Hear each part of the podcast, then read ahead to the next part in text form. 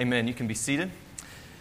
And if you have a Bible, you can open up with me to Ephesians chapter 5. Ephesians chapter 5. I want to actually read the first two verses and then jump down and read the second half of verse 5 and, uh, of chapter 5 into chapter 6. The first two verses of Ephesians chapter 5 say, Therefore, be imitators of God as beloved children, and walk in love, just as Christ also loved you and gave himself up for us, an offering and a sacrifice to God as a fragrant aroma. Now you jump over to verse 18, and we'll read from verse 18 down through verse 4 of chapter 6. And do not get drunk with wine, for that is dissipation but be filled with the Holy Spirit, or with the Spirit, speaking to one another in psalms and hymns and spiritual songs, singing and making melody in your heart to the Lord, always giving thanks for all things in the name of our Lord Jesus Christ to God, even the Father, and be subject to one another in the fear of Christ. Wives, be subject to your own husbands as to the Lord, for the husband is the head of the wife, as Christ also is the head of the church he himself being the Savior of the body. But as the church is subject to Christ, so also the wives ought to be to their own husbands in everything. Husbands, love your wives, just as Christ also loved the church and gave himself up for her, so that he might sanctify her, having cleansed her by the washing of water with the word, that he might present himself to the church in all her glory, having no spot or wrinkle or any such thing but that she would be holy and blameless. So husbands also ought to love their own wives as their own bodies. He who loves his own wife loves himself, for no one ever hated his own flesh, but nourishes and cherishes it, just as Christ also does the church, because we are members of his body. For this reason, a man shall leave his father and mother and shall be joined to his wife, and the two shall become one flesh. This mystery is great but I am speaking with reference to Christ and the church. Nevertheless, each individual among you also is to love his own wife even as himself, and the wife must see to it that she respects her husband. Children, obey your parents in the Lord, for this is right. Honor your father and mother, which is the first commandment with a promise, so that it may be well with you and that you may live long on the earth. Fathers, do not provoke your children to anger, but bring them up in the discipline and instruction of the Lord. Amen. That is God's word to us. So, we are looking this evening at Ephesians chapter 6, verses 1 to 4. We've made it so far through chapter 5. So, in verses 1 to 4 of chapter 6, we're considering specifically and especially the relationships of children to their parents and of parents to their children. Just a little bit ago, Paul, uh, Sean mentioned to me, not the Apostle Paul, but our brother Sean, mentioned to me that uh, something like 75,000 books have been published on parenting. Sean, was that just this year, or is that the last 20 years? 75,000 books published on parenting. Now, what does that tell you about the general mindset of people when it comes to parenting. 75,000 books. I mean, what do you say in 75,000 times 150 pages or whatever? That is a lot of writing on parenting. What does it tell you that people have been willing to pay that much money for that many books on parenting? Well, I think at a very foundational level, it tells us that people recognize that something is not quite right that something's missing, that the relationship between parents and children isn't quite what it should be in the context of the family. And they're craving, they are longing for something that will help them fix what has gone wrong. I think that's why people are willing to buy 75,000 books on parenting. But if we're honest, then I think we would also admit that Christian parents can often feel very similarly to that. We can at times wonder why do I feel so discouraged in my parenting? And why do my methods, the, the, my approach to parenting, why does it not seem to be producing the kind of results that it should in the lives of my children? Or why are my children the way that they are when I feel like I've been faithful to them and yet things keep going wrong? Or why do I keep messing up so much as a parent? Why can't I do a better job? How can I be fixed for the sake of my children? As Christians, in our parenting endeavor, we can often feel like something is not quite right, like there's something missing, and we long for help. We long for resources. We long for someone to say, This is what it looks like to be a faithful parent. And it may seem simplistic, and it may seem cliche. But in response to those sorts of questions, and even in response at times to the agony of our hearts in our parenting relationships, the one place we can go is to the Word of God. There really is nowhere else to go when we're looking for answers with regard to how we should parent and how our children should interact with their parents. The Word of God is the only ultimate authority that can tell us, Christian, this is what it looks like for you to be a parent. Or, on the other hand, child, this is what it looks like for you to obey your parents. And so we go to God's Word. It's never easy to obey it, but it's generally fairly simple and straightforward in its instruction. And what Paul tells us in verses 1 to 4 of Ephesians chapter 6 is fairly simple. It's pretty straightforward, but it's not easy. In fact, it's impossible. And it leads us back to the theme of Ephesians that we've been in, which is we considered it when we considered marriage, we're considering it again tonight, the need to be filled with the Spirit. Paul is saying this is the outworking of a spirit filled life.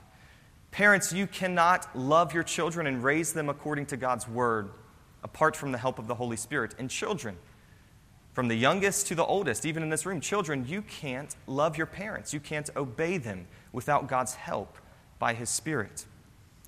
And so we go to God's Word then this evening for a few moments as we consider what is it for parents to be in relationship with their children and what is it for children to be in relationship with their parents. What does that look like in a God honoring family setting? Well, first we begin with children. Simply put, children are to be obedient. That's what God says. It says children are to be obedient. If you look at verses 1 to 3, Paul says, Children, obey your parents in the Lord, for this is right. Honor your father and mother, which is the first commandment, with a promise, so that it may be well with you and that you may live long on the earth. If Paul were here this evening, and if, if this, imagine that this letter were not in written form, but this were an actual address from the Apostle Paul to the church, it would look very much like this setting with the Apostle Paul in my place and the church of Ephesus in your place. And as Paul gets, you know, he's been, he's been teaching now for five chapters, he's been speaking to the church, looking at people in their eyes, addressing them. At this point in the letter, Imagine, Paul would have now directed his eyes and his attention directly to the children.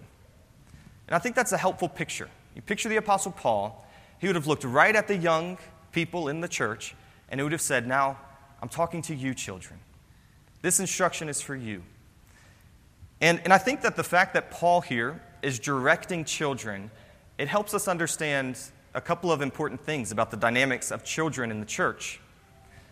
First, I think it's a good reminder that we should hope for and expect there to be believing children in the church. When, when Paul is addressing children here, he is assuming that there are Christian children who are listening to him. And the reason I say that is because all throughout this letter, the people Paul has been addressing are Christians. The very first verse makes clear he's speaking to saints, those who have faith in the Lord Jesus Christ. Back in Ephesians chapter 1, verse 1, he says in his greeting, To the saints who are at Ephesus and who are faithful in Jesus Christ. Who's Paul writing to? To saints, to believers. And then here he says, Obey your parents in the Lord. All throughout this letter, when Paul has used this phrase, in the Lord or in Christ, he's been referring to Christians in union with Jesus.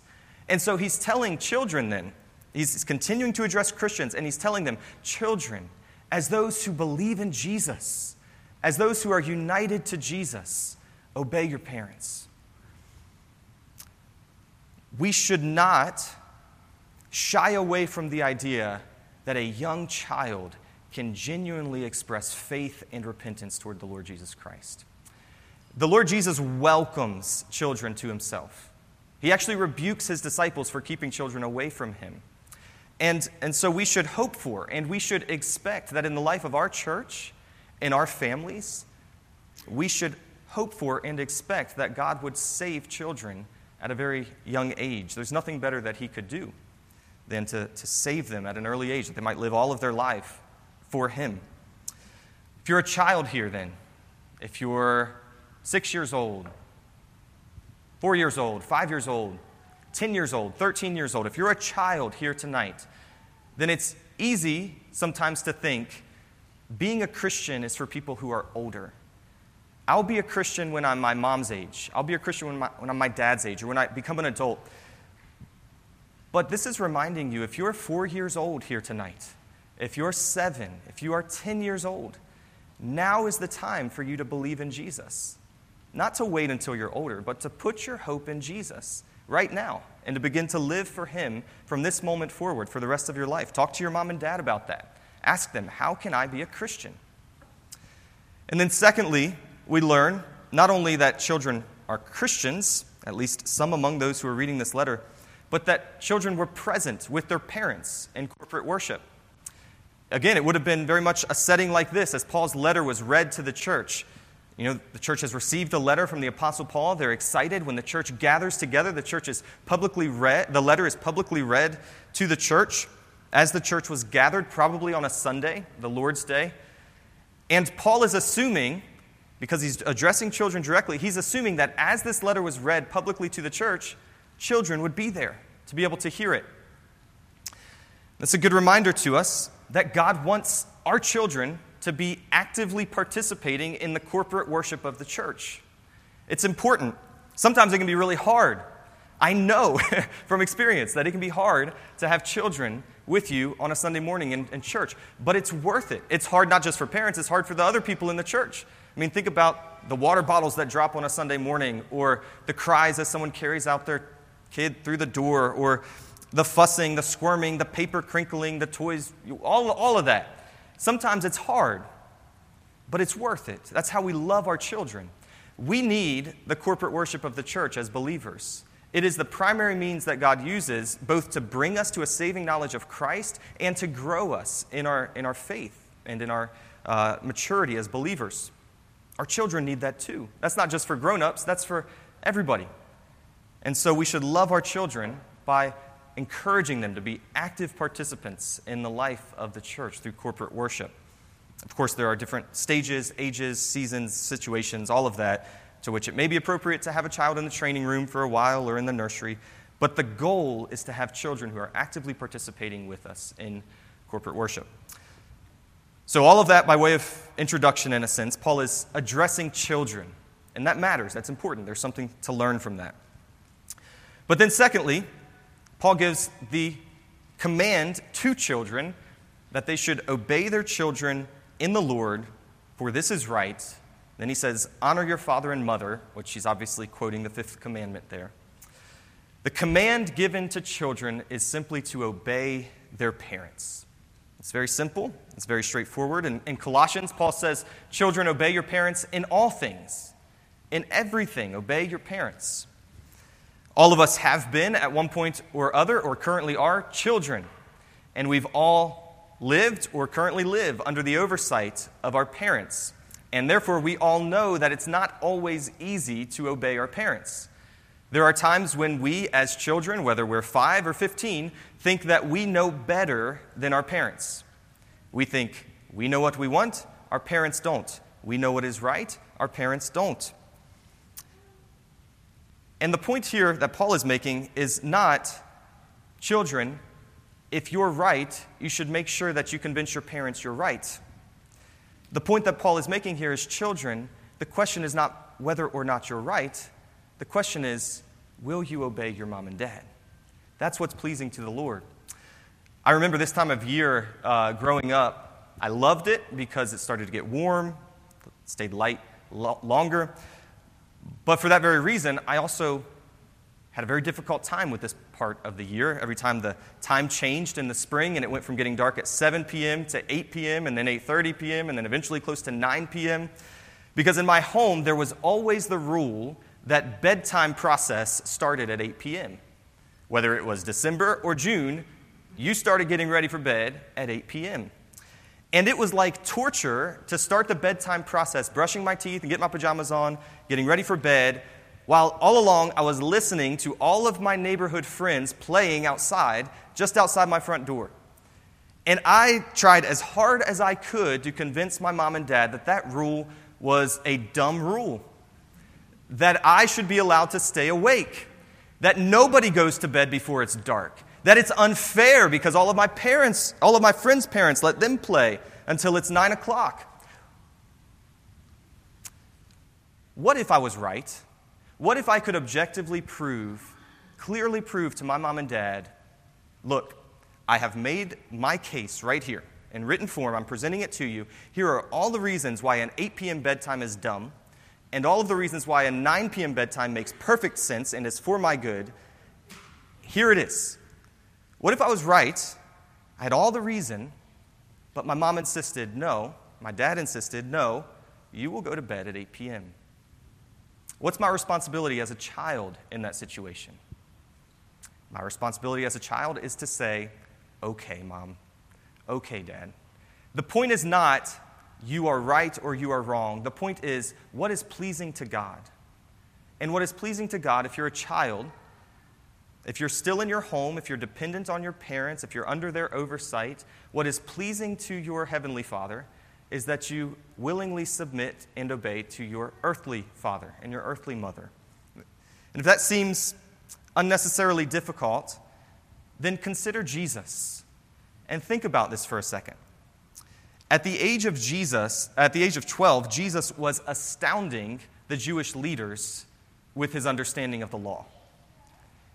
He was amazing them they couldn't believe how much this child of 12, year, 12 years old understood about God and about His Word. They were amazed.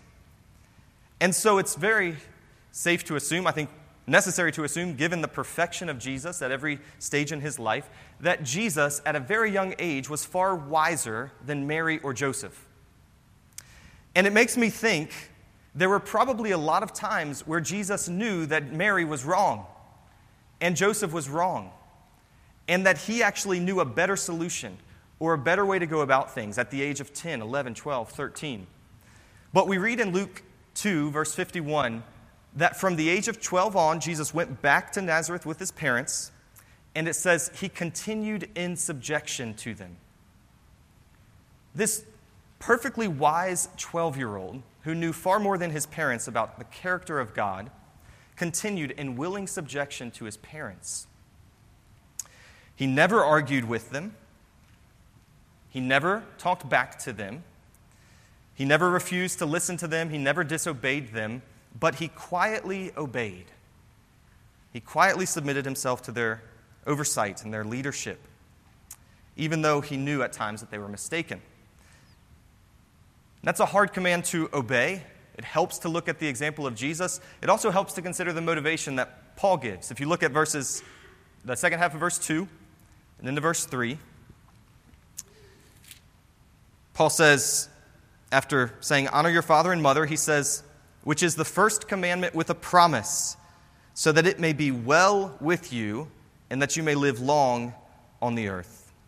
Paul's talking about an Old Testament promise here in connection to the fifth commandment, referring explicitly to the, the land of Israel, the nation of Israel, and their inhabitation of the promised land. And the promise was if Israel obeyed, then they would remain in the land. If they disobeyed, God would re- remove them from the land. And Paul is taking that Old Testament promise that's directly connected to the fifth commandment of honoring your father and mother, and he's drawing a general principle here to say basically, this same idea of obey your father and mother and it will go well with you, though it doesn't apply specifically to the land any longer, it does apply in a general sense to every believer. If you follow God's commandments, things will generally go better for you. you will avoid the foolish consequences or the consequences of your foolish mistakes if you just live according to God's commandments. And that's certainly true of children who are called to obey their parents. Children think they know what is wise and they think they know what is best, but God knows better. And children who refuse to submit to their parents are actually showing that their heart is in rebellion to God. A heart that is submitted to God, that loves God, is also a heart that's willing to submit to your parents. God created the world, and He knows how we should live in it. We've been in this building now for four months or so. It's been a great blessing to us. I think our church has enjoyed it very much and benefited from it. On the Saturday before we moved in, a group of guys met with a guy named Trevor. Trevor is the contractor for this building, or he was the contractor for this building. And what that means is that Trevor, from the very beginning of the construction of this church building, was here. He saw the initial breaking of the ground, he saw the laying of the concrete slabs, he saw the walls go up, he saw the wiring go in, saw the plumbing uh, all of the, the internet cables, the structures, the materials, everything about this building, Trevor either did with his own hands or witnessed with his own eyes. He's the contractor. He knows this building inside and out better than anyone else in this room or anyone else actually in the world because he, he built it. And so, as we were preparing to move into the building and wondering, how can we take care of a building like this? Like, how do we, how do we steward this well? Well, who else would we ask other than the one who built it? He knows how to take care of it, He made it. Well, in the same way, God made this world, and He made you. He fashioned you, He shaped you, He created everything around you.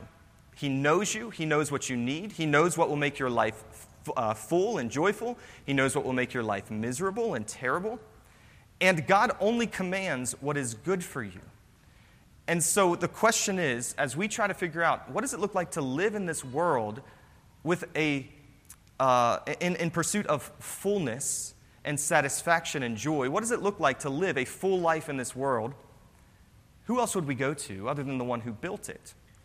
And that's Paul's point here is children obey your father and your mother. Even if that sounds hard, do it because God knows what is best for you and you can trust him and his design for you. And so, yes, it's a hard command, but Paul says there's a promise to it. Children, if you obey your father and your mother, it will go well with you. You're living according to God's design for you. And that goes for all of God's commandments. When we trust God and obey his commandments, we are saying, I trust that God's way is best, and I'm going to follow his way. So, Paul addresses the children then first obey your parents in the Lord. Just as an important clarification, Paul is not saying children, that you become a Christian by obeying your parents. It's not what Paul is saying. He's not saying you need to try really hard to obey your parents because it's by obeying your parents that you will become a Christian. You become a Christian not because you try really hard to obey. You become a Christian because you trust in Jesus. He obeyed perfectly for you. And so, even if you struggle at times to obey your father and your mother, you are saved. You become a Christian not by trying harder to be saved, but by looking to Jesus, trusting in him. He obeyed perfectly for you. So that's Paul's instruction to children. Now he addresses fathers in, verses, in verse 4. Nurturing parents is the nature of verse 4. He tells parents that they should be nurturing toward their children. He says, Fathers, do not provoke your children to anger, but bring them up in the discipline and instruction of the Lord.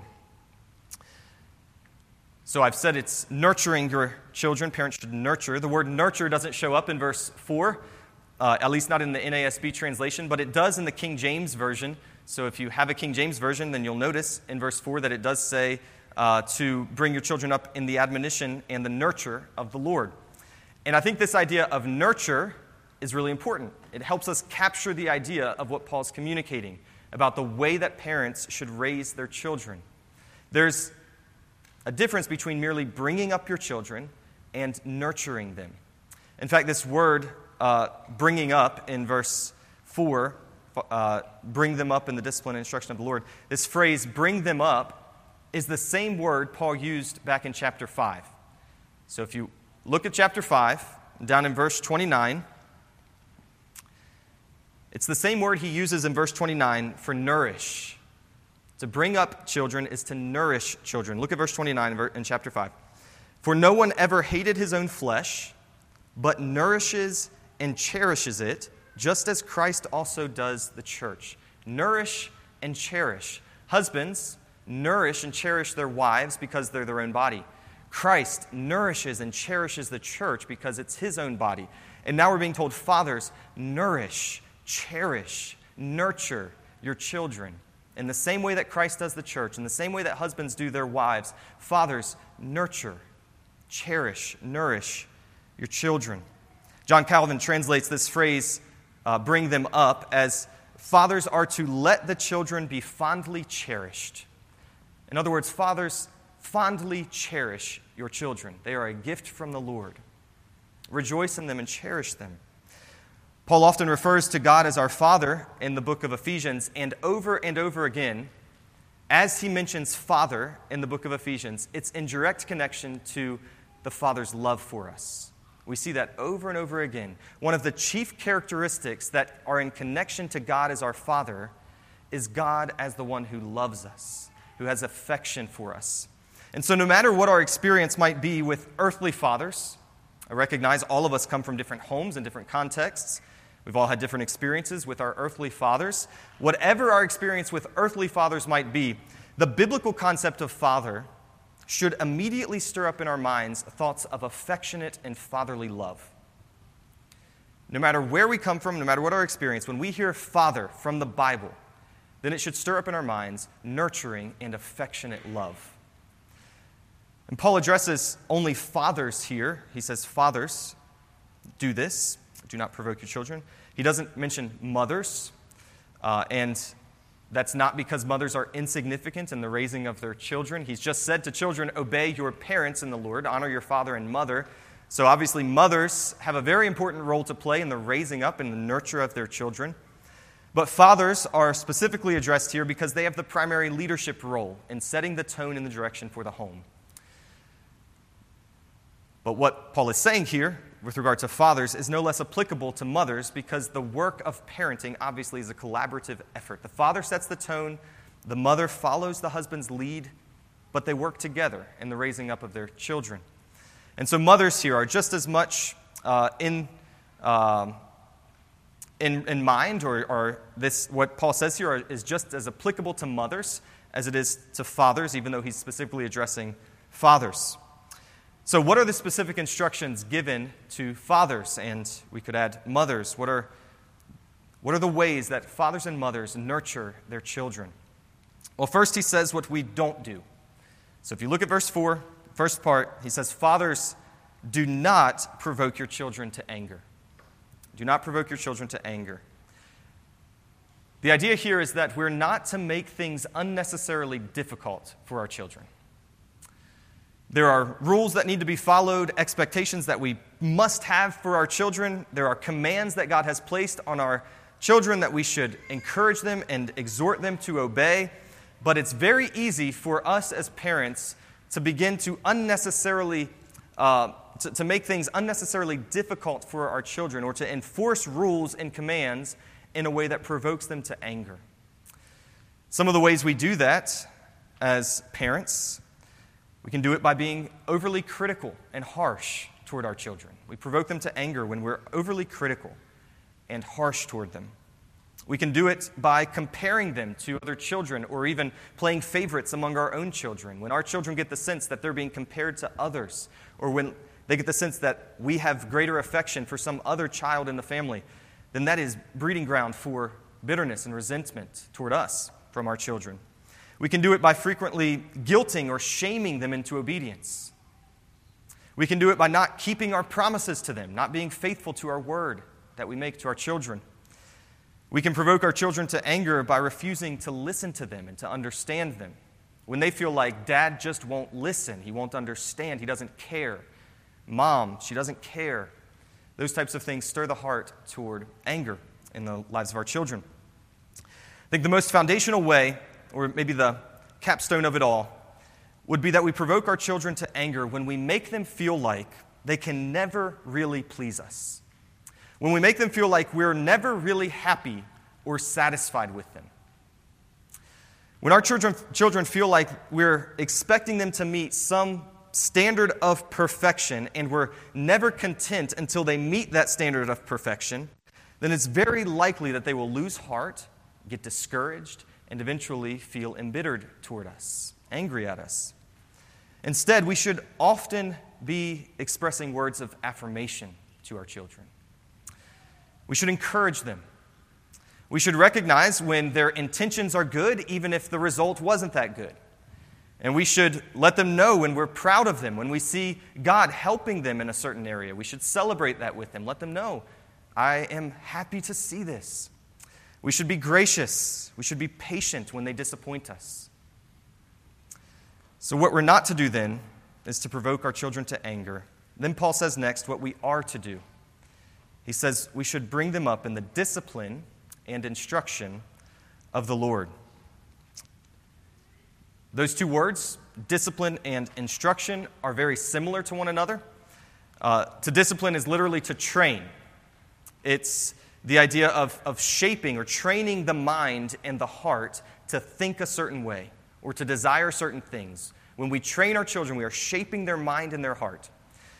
To instruct is literally to place in the mind. That's what it means to instruct, to place in the mind of our children. Our children are always having things placed into their minds.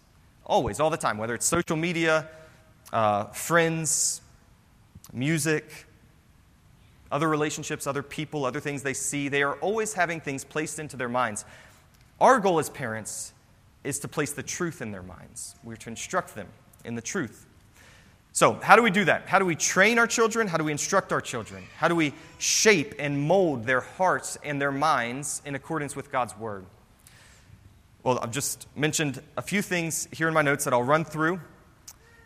Certainly not exhaustive by any means, but just a couple really simple, basic reminders of how we train the hearts and the minds of our children. First, we do it through prayer. That might seem overly obvious, but I wonder if we ask ourselves honestly, how often are you praying for your children? Or how often are you praying for the children in this church? How would you pass? How would you do in that sort of test? Are you praying daily for your children? Ultimately, from the outset, shaping the mind and the heart of our children is a futile effort in our own strength. It's impossible. We can't do it. We can't change the hearts of our children. We can't place in their hearts faith in Jesus. We can't illumine their minds the way the Holy Spirit can to give them understanding. We can't do those things. And so we're powerless, and it forces us to pray, to cry out to our God on behalf of our children. Not only should we pray for them, but we should pray with them. We should try to understand what our children are experiencing, what they're going through, their thoughts, their feelings, their hopes, their fears. What is it that's on the heart and mind of my child? And then we should sit down with them and we should pray with them about those things. We should model for them what it looks like to take those sorts of things to God in prayer. Second, we train and instruct our children by communicating God's word. Again, perhaps overly simplistic and straightforward. But how do we do in this? Are we being faithful to communicate God's word to our children? We could go to a number of passages that speak of the importance of having God's word fill our homes. We don't have time to do that this evening. Deuteronomy 6 is a great place to go. But the idea is that at all times throughout the day, Scripture should fill our home. Not that we can't talk about other things at all, but we're always looking for opportunities to express to our children the greatness and the goodness of God as He's revealed it to us in His Word. That should look like formal times of sitting down with our families and with our children and opening up the Scriptures and reading God's Word to them. But it should especially look like informal times, always being ready to take advantage of an opportunity to talk to our children about God in the car, on walks, as we sit at the dinner table, every opportunity that we have to point our children to the truth of God, His character, His goodness, His greatness, His grace, we should be looking for those opportunities. Then, thirdly, we teach and we train our children through correction and through discipline. And discipline here in the sense of punishment, consequences for their actions. The Bible warns us again and again of the damage that we do to our children if we fail to discipline them. It is unloving of us to not discipline our children, to not correct them. The perfect pattern for discipline, of course, is found in God Himself. There's no better example of fatherly discipline than the example of God. think about some of the ways that the scriptures speak of God's discipline toward His children. First, His discipline is always in love, always, every time. There's never an ounce of hatred or wrath in His discipline of His children, it's always in love. Second, it's never uncontrolled or thoughtless. God's discipline is always for our good, we read in Hebrews, which means it is intentional, it's thoughtful. He knows how to apply the proper measures in order to produce the result that he desires. He's never flipping out, losing control, and allowing his anger to just come crashing down on us as an act of discipline, but he's controlled and he's intentional and he's thoughtful in the way that he disciplines. His discipline is never a delight to him. God never delights in the pain of his children. We read in Isaiah that in all of Israel's affliction, even though their affliction was the result of his discipline, in all of Israel's affliction, God was afflicted. And then we read in Lamentations that he does not afflict willingly or wholeheartedly. He doesn't delight in seeing his children suffer. His discipline is always in the context of grace. His wrath has been satisfied, He's not punishing us in order to satisfy his justice. Instead, his discipline is always gracious and it's always intended for our good. And if we take all of those principles and we apply them to our lives as parents and how we discipline our children, then it sets a good, it sets a good pattern for us. Our discipline should always be carried out in love, never in anger. It should always be thoughtful and controlled, never flippant or reactionary. Our discipline of our children should always grieve us, it should grieve us to have to punish our children. It should never be a means of satisfying our rage. It should always be in the context of grace. We should be making clear to our children that our heart toward them is one of forgiveness, a desire for restoration, a desire for their good, never rage and wrath. So we're to discipline and correct our children. That's how we train and shape them. And then, fourthly, we shape and train our children through time. We can't expect to shape and mold the minds and the hearts of our children if we don't spend time with them. Richard Phillips writes It is often, and rightly so, observed that quality time cannot substitute quantity time.